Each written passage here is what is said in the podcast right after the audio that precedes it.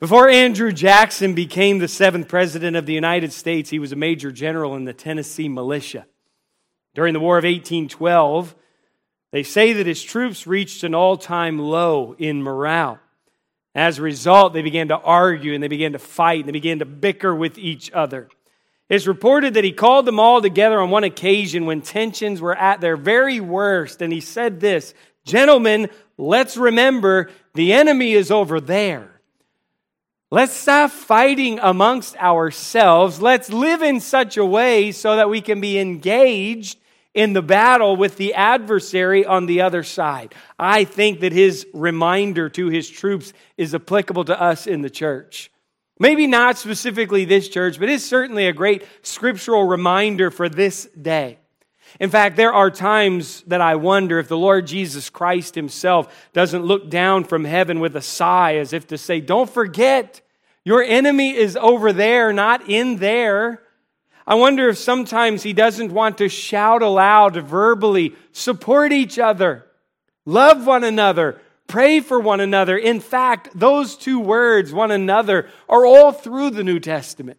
You can't escape it as a reality.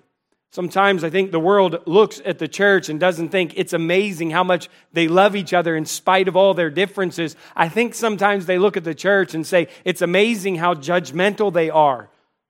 It's amazing how they criticize each other. It's amazing how much they bicker and argue and debate. Something has to change. Because I believe personally that the potency of the gospel is attached to how Christians love one another. Peter was dealing with a group of people who were suffering.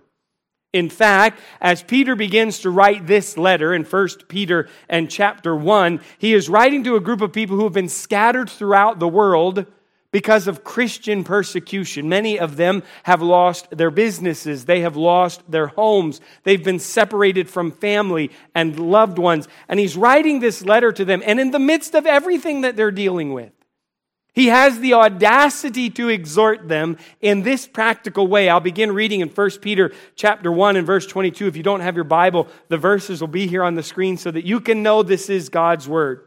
Peter writes, "Seeing Ye have purified your souls in obeying the truth through the Spirit unto unfeigned love of the brethren.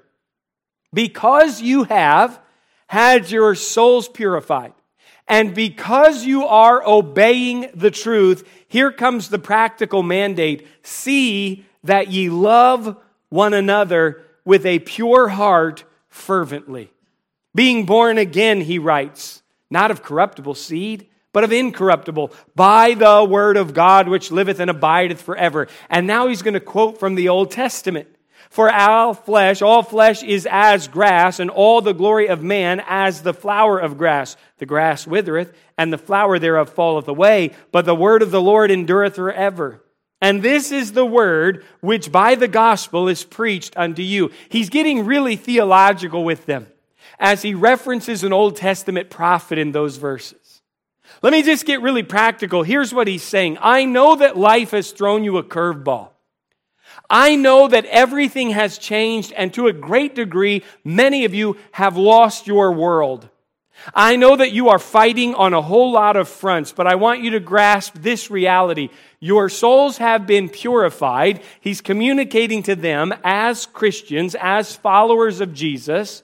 He's saying, I know you are striving to be obedient to the truth. And then when he gets theological, he says, Because you have been born again, because you who were born corruptible have now been given new life and are incorruptible, because all of those old things are passed away and you're now a new creature. Seeing all of this is true, love one another.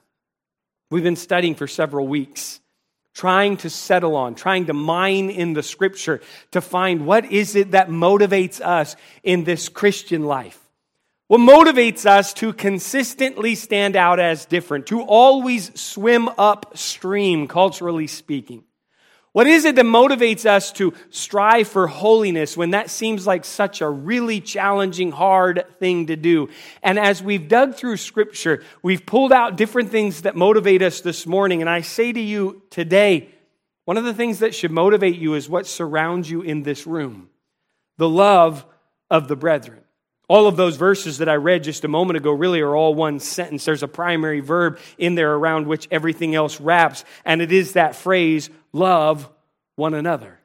Peter is exhorting people who have lost everything to focus on loving each other. It seems a little bit audacious in my mind for him to exhort them to love each other when they have seemingly lost everything. He is telling them to actively choose the demeanor that best communicates their identity in Jesus Christ. If I were to ask you, how can you most effectively communicate to the world that you are a follower of Jesus? I would say the Bible tells us it's how we love each other, genuinely love the brethren. If we're going to genuinely love each other, it excludes pride. It defeats and demands that we not be controlled by our inner urges and selfish ambition and self centered grudges. No more prejudice. No more resentment that we carry. Anything that is corrosive to the spirit of love, we remove because the Bible teaches us over and again that unity is vital. Let me be careful to say unity is not uniformity. You don't have to look like me. You don't have to think like me. You don't have to dress like me. You don't have to talk like me. But we do have unity in the Holy Spirit. The Lord Jesus wants to get your attention just for a second. Jesus Christ wanted to get the attention of the disciples in the upper room. He wanted to teach them about love of the brethren, love for one another. Now you have to think for just a minute. Here we are gathered in the upper room in John chapter 13. In the upper room, Jesus is mere hours from being arrested. It was an unfair arrest. It is an illegal trial, and Jesus will be crucified for sins that are not his. On the cusp of all of this treachery, Jesus does something amazing and it arrests the attention of the disciples. They are literally struck with silence. In John chapter 13 and verse 12, we read this So after he, that's Jesus, had washed their feet and had taken his garments and was set down again, he said unto them, and here's the question that Jesus asks Know ye what I have done to you? Do you know what I have just done?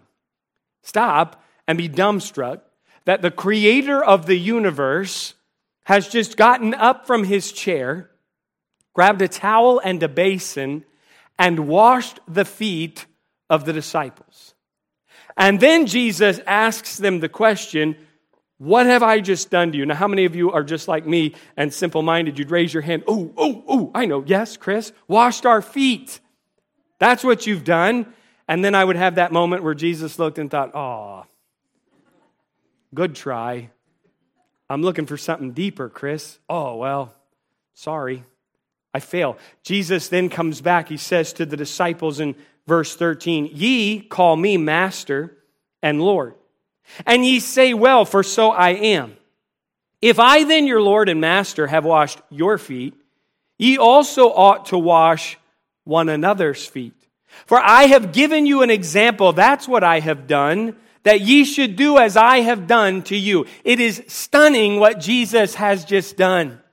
In the upper room, hours before the crucifixion, he sits back down in his seat, and the room is silent before him. In fact, Peter has just a moment earlier argued with Jesus and said, Jesus, you're not going to wash my feet. I can't have my rabbi, my Lord, my master wash my feet. Jesus goes back with Peter and he says to him, Peter, you need me to wash your feet. Not just your feet, Peter says, but all of me, Jesus. Wash all of me. Now they sit in silence and Jesus says, What did I just do? I don't know. Jesus says, What I've just done is I've given you an example. For if me, your Lord and Master, am willing to wash your feet, I say to you, wash one another's feet. Now, it would stand to reason that we would think what Jesus would say in that moment is, Now I have washed your feet, now you wash mine. I don't believe there's any Christian in this room listening to me here or online that would have any trouble washing the feet of Jesus we have an awareness that Jesus shed his blood, he gave his life, he loves us immensely. All of us would be honored to pay that level of obeisance to our Lord and Master Jesus. We would wash his feet, and so would every one of the disciples. But Jesus didn't say, Wash my feet. He said, As you've seen me wash your feet, now I say to you, Wash each other's feet. Now that's hard. That's not easy. Peter sits there and Jesus says, Peter, what you have to do is wash the feet of these other disciples. And we remember that the disciples did not always get along. They were human beings, were they not? In fact, there is a moment in time where James and John get their mother to go to Jesus. This was really devious. Mom, you have to go to Jesus and you have to ask him when he gets to heaven, when he sets up his kingdom, can I have the seat on the right hand side and James have the seat on the left hand side? Can you just see if Jesus won't give us the best seats in the house? So mom goes to Jesus and she says, Lord, I have just a question for you. When you set up your kingdom, would it be okay if my two boys, James and John, after all, they're the standouts of the disciples, everybody knows this. You don't hand out the moniker sons of thunder on accident. These boys are go getters. Can they have the right and the left hand seat? And Jesus, in effect, says, That's not mine to give. That's my Father's in heaven. The other disciples hear that their mom has just asked for them to have the best seat, and they are angry at James and John. You say, well, they're probably angry with James and John because they can't believe they're dominated by that conceit and pride. Wrong. They're angry with them because they think, You get that seat? I'm Peter. Of course I get the right hand seat. And then Andrew's thinking to himself, well, I brought you to Jesus. I probably should have the right seat. You get the left seat. And they're argumentative. And what Jesus has just said is world altering. I'm not saying wash my feet back. I'm telling you who look at each other at times with disdain and realize that you're not and they're not the most lovable, you have to wash their feet too. And when you struggle with washing someone else's feet, remember that I washed yours. Wouldn't it be easy if the world was always just lovable people? If everybody got along and everybody was likable? Wouldn't it be great if everybody was just like you? I heard a pastor who said this and it has stuck with me. He said, I'm convinced that everybody on earth except me and my wife are weird, and I worry about her sometimes. That's how all of us live, isn't it? We've kind of got it figured out and we put up with everybody else. The unity that Christ expects and demands within the body is that we wash one another's feet. In fact, he'll come back in, in just a little bit in John 13 and he says something stunning. He says this in John 13 34 A new commandment I give unto you, that ye love one another as I have loved you, that ye also love one another. Get this. By this shall all men know that you are my disciples, if you have love one to another. Here's how the whole world is going to know you're one of mine. Love each other. It's easy to love Jesus back. It's not so easy to love each other back. But that's how you'll know. That's how they'll know you're mine, he says. Jesus is praying in John chapter 17. It is stunning to read John chapter 17. The Holy Spirit has allowed us in John chapter 17 to listen in on Jesus pray. It is amazing to hear what Jesus prays in John chapter 17 and verse 20. Jesus is praying. Listen now, here's what he says. Neither pray I for these alone. I'm not just praying for these that are here with me, Jesus says, but for them also which shall believe on me through their word. That's us, by the way. That's Jesus praying for us. And then he says in verse 21 that they all may be one, as thou, Father, art in me and I in thee, that they also may be one in us that the world may believe that thou hast sent me, and the glory which thou gavest me I have given them, that they may be one, even as we are one. I in them, and thou in me, that they may be made perfect in one, and that the world may know that thou hast sent me and hast loved them as thou hast loved me. If you and I had to settle on the key word in that segment of verses, in that portion of Jesus' prayer, it would be the word one. One, one, one. And what Jesus just said in John 17, 20, 21, 22, and 23 is exactly this. The potency of the gospel is connected to our capacity to love one another. Have you ever wondered why the world mocks the truth? Looks at the gospel as an impractical thing. They don't look at the gospel as impotent because it's impotent. They don't view the gospel as impractical because it's not life changing. They look at it as impotent and impractical because we do not show it out as we should. In the Old Testament, God was preparing to judge Sodom and Gomorrah with fire and brimstone. And for everybody that showed up at a Baptist church and thought, I gotta have fire and brimstone preaching, there it is. Sodom and Gomorrah, we're gonna get fire and brimstone. And God tells Lot, You gotta get your family out of here. And Lot goes into his children and their spouses, and he says to them, We've got to get out of here. God is going to judge Sodom and Gomorrah with fire and brimstone. And his own children, his family that is closest to him, laugh at him, and they think he is pulling a prank. They think he's telling them a joke. Why would they think that he was telling them a joke when really he was delivering to them the life saving truth? They thought it was a joke because his entire life prior to that message would indicate to them that he didn't care one bit about God that he didn't care one bit about what God thought. And so when he tried to step up and proclaim the truth, it was impotent and seen as impractical. And I say to you, the reason that the church struggles to have an impact in this world is not because the gospel doesn't work, not because it is impractical or impotent, but because we don't love each other like we should. A perfectly fit together unit. Paul was writing to the believers at Philippi. He was writing this letter. They were struggling with getting along. And so he says to them in Philippians 2 3, let nothing, let not one thing be done through strife or vainglory, but everything that is done, lowliness of mind, let each esteem other better than themselves. Look not every man on his own things, but every man also on the things of others. You realize that church was God's idea? That Jesus Christ shed his blood for the church. If it's his church, it's got to be done his way. If it's got to be done his way, that means it's not being done our way, which communicates to me we should stop looking for credit. We should stop looking for what we can get out of it or how we can get things done more to our liking or more our way.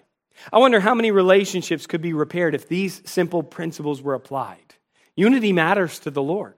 Love one another. That's what Jesus said. We wouldn't have to preach anymore, and we've mined out some truth from Scripture. We are going to preach more, but you already knew that. Why do I need unity? Why would I go to Peter's letter and listen in on his practical pep talk for these believers? Here's what he says You have been commanded to love. This isn't for the elite level Christian.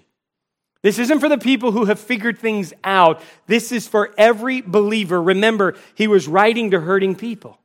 And he's already told them, here's why you should love each other. Because your hearts have been purified by the truth of the word. Because you are trying to obey the word of God. And here's another reason you should love each other. Because your goal is to live life without hypocrisy. Do you realize the church is dominated by hypocrisy? You're here and I'm here, which means there's a hypocrite here. And I don't mean it's one or the other, I mean it's both of us. When you study out the etymology of hypocrisy, you settle on a word that communicates that old mask. And the mask you would hold up in front of your face in an old drama, and one would have a smile and one would have a frown. And when I held the mask up in front of my face, I might be happy under the mask, but I'm telling you, look at my mask, I'm sad. Or I might be sad under the mask, but I'd hold it with a smile and I'd say, Look at my face. I'm happy. You don't know what's going on behind the mask. I'm telling you what I want you to think about me. That's what hypocrisy communicates. And here's what happens in the church all of us go through life with a mask on. Every one of us. It is something that we struggle against all the time. And what Peter says in here is he says, Love the brethren, and get this phrase, with a pure heart, fervently sincerely, without any mask on, love each other, even the individual that it's really, really, really hard to love them. That means that you don't time your walk from the car to the church when everything's gotten started so you don't have to interact with anybody. I see you, I am you, I know how you work. That means you don't shake somebody's hand and say, How are you? It's great to see you. And on the inside, you think, Oh, I don't want to talk to you or see you. You don't walk in and think, please, God, don't let them sit in my section or sit near me. Please, God, don't let the pastor notice me. He's going to come over here and fake kindness. Yep. Gonna act like he's pumped I'm here. Sure. What he is saying is stop with all of that and with a pure heart, fervently love each other because your souls have been purified and because you're striving to obey the truth. Do this without any hypocrisy at all and do it fervently. When you study out the word fervently, it is incredibly intriguing. You dig into the Greek, you know what it means? Fervently. I tried really hard, that's what it means. Anybody struggle with fervently? Because I can't go any deeper than that. Really get after it. Really strive for it. It's a beautiful thing, and it's not really the easiest. It's not super easy. One author said this instead of struggling with the thought, I wonder why God is allowing that other person to bother me or upset me or hurt me. He said, Think instead, God is using that other person to sanctify me. Well, that's easy, isn't it? Somebody who speaks against you, somebody who works against you, and your first thought is, You know, God, thank you for them. I can tell that you're using them to mature me spiritually and to sanctify me. I'm going to look them up. I hope they're nasty and mean today. I need more sanctification. Love one another with a pure heart fervently. Stop faking it. That's what he's driving at. Another author said this. Maybe you're thinking that would really stretch me to think that way. Peter would agree. He was digging in the language and he said the very background of this word is the world of athletics. You could woodenly translate it or understand it. Be stretched out in love. How many of you are flexible?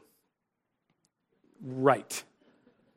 Uh, the older you get, how many of you realize the more flexible you become? You're like, man, I am so limber.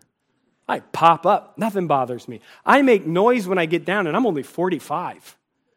I get down and I think, I got to get back up. That's going to be a chore.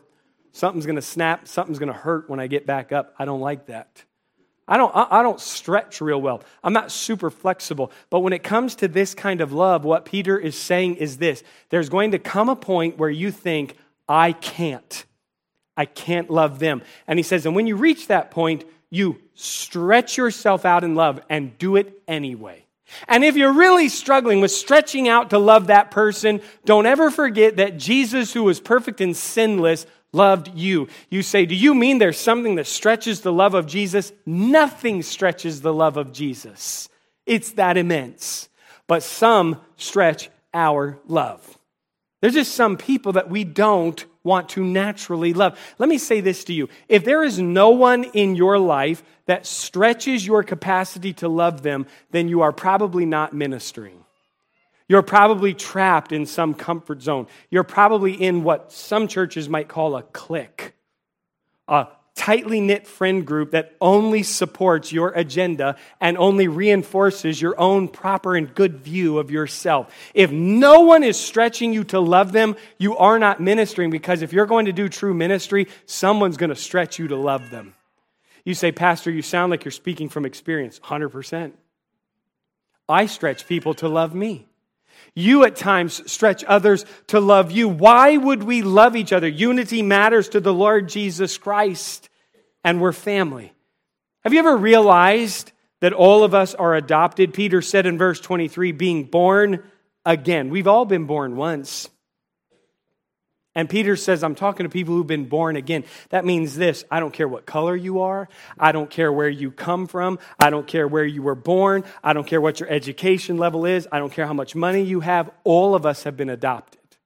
You want to talk about going back to the starting point of common ground? All of us have been adopted into the family. He then says this We also all take instruction from the same same source. In verses 24 and 25, he backs up and he uses an Old Testament passage of Scripture, and then he concludes it by saying, And this is the word by the which the gospel is preached unto you. He is saying, Not only are we all family in the sense that we've all been adopted, every one of us takes our instruction from the same source. There's no guru. There's nobody that has it more figured out. We all go back to the Word of God. And then when he jumps into chapter 2, he says this We all have the same struggles. We look around and sometimes we feel like every time I come to church, I struggle because it seems to me like everybody else has it figured out. I will tell you this you have not met one person on this campus who has everything figured out, you included. You say, No, that one person. I watched them. Every kid's hair was combed. Every one of them had a little Bible, and I swear they all walked in a straight line and nobody misbehaved. They've got it all figured out. No, they don't. And you don't either. And I don't either. One of the things that defeats the potency of the gospel, perhaps more than any other, is the pretense we live with when we arrive at church. Condescension of self righteousness does more to damage the potency of the gospel of Jesus Christ than perhaps anything else. It's okay to not be okay all the time. It's okay to acknowledge that you, as well as everyone else, are struggling to survive and advance, spiritually speaking. That's why I don't like arriving at church and having people try to pump me up. Hey, are you feeling great today? No. Smile when you sing this one out. I don't want to. Smile now, you're not smiling. Smile like you mean it. I don't mean it. I don't care. I don't want to sing right now. You're asking me to rise to an occasion that I cannot rise to. Well, if you love Jesus, you'll smile. Please. Where? If you love Jesus, you're going to sing this one out like you mean it because we all have to appear like we got it all together all the time. That's why I'm here, man. Hit me over the head with the Word of God. I may, by the time I walk to the car, think I should probably smile. I should probably change.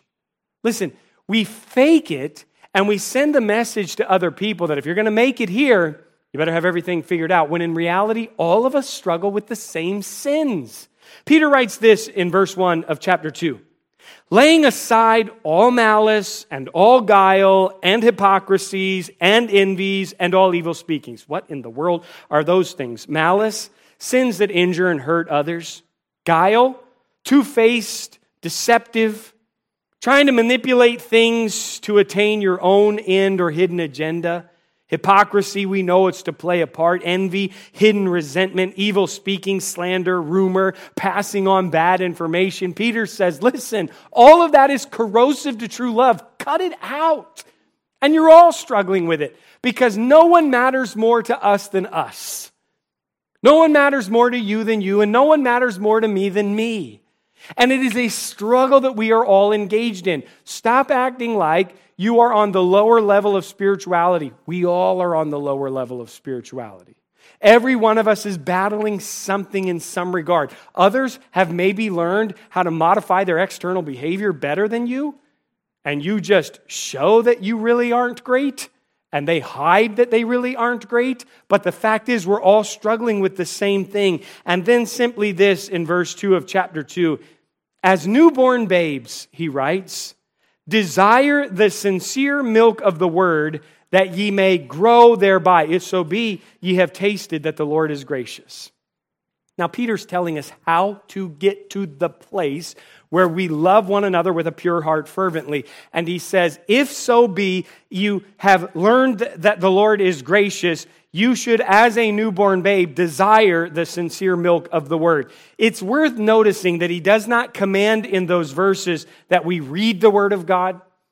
He does not command that we study the Word of God, that we teach the Word of God, that we memorize the Word of God. He brings us all the way back to this basic starting point and he says, Do you even desire the Word of God? Like a newborn babe. How many of you have ever been around a hungry baby? It is an unpleasant experience. Nothing you can do. That child that is hungry will only be silenced when that desire for milk is satiated. A child who is hungry and is being deprived milk will cry aloud, right? Really loud. Others are more equipped with lungs and vocal cords, really loud.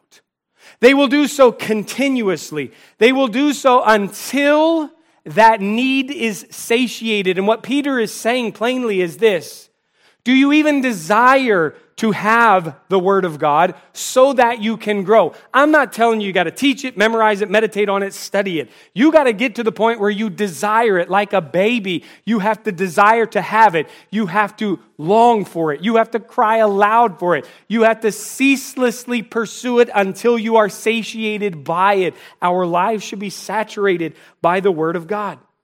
That child who will cry unrelentingly and unforgivingly a believer should do the same. You and I should never outgrow a desire, a craving for spiritual truth. Why do we meet together? Because one another assembles in this place. Why do we meet together? Because we have a desire for the Word of God so that what? We might grow up. Unity matters to God. It should matter to us. Why? Because we have been commanded to love each other. You don't just wash the feet of the people who don't stink. That means on occasion you're going to come across a really stinky pair of feet. Wash them anyway. Peter's feet were washed by Jesus, right? And as Jesus washed the feet of Peter, he had to think in his mind in just a few hours, these feet are going to go into those sandals, and those sandals are going to stand out on that porch, and I am going to be denied. And yet I wash his feet. James and John are bucking for the best seats in the kingdom, and I wash their feet. He knew that Thomas was going to go, I don't believe until you show me those scars and you let me take a look at your side, and then I'll buy in. After everything that I've done, you're still going to ask for some visible, tangible evidence. What is it going to take? To... He washed his feet. And I am saying to you, listen, you're going to encounter people in your life that are just hard to love.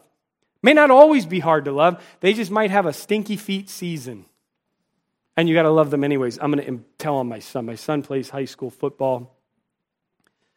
If you open his backpack, you will not question whether or not he plays high school football. I mean, your face melts. It's the wet, the, the mold. It's a terrible thing. I'll apologize to him later. I don't use my family and personal illustrations ever because I grew up as a pastor's kid. I hate it. But listen, it's that pungent.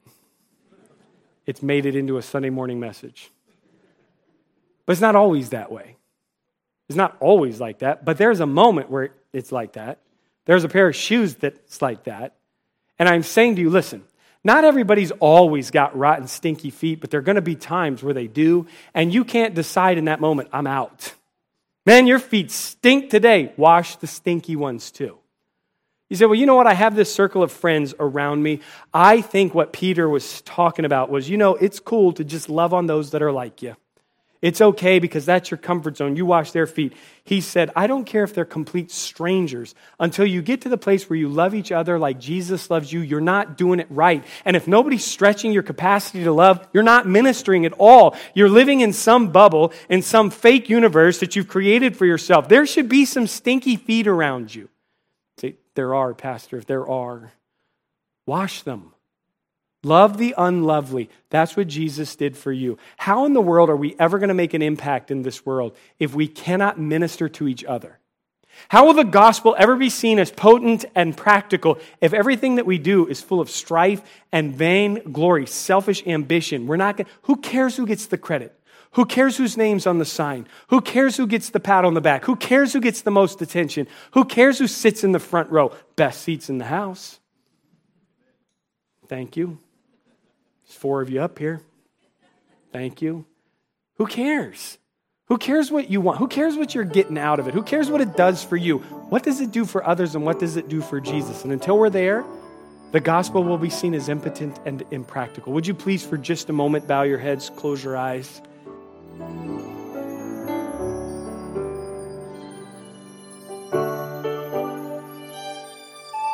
Thanks for listening this week to the Graceway Baptist Church podcast. For more information about our church and our ministries, head on over to our website at gracewaycharlotte.org. We are a church located in South Charlotte. We are growing and our ministries are doing big things for Christ. If you're looking for a way to get plugged into what we're doing, Email us at info at gracewaycharlotte.org. Also, stay in the loop with everything happening by following us on Facebook and Instagram. Our handle is Graceway Charlotte. Thanks again for listening to the Graceway Charlotte podcast. We'll see you next week.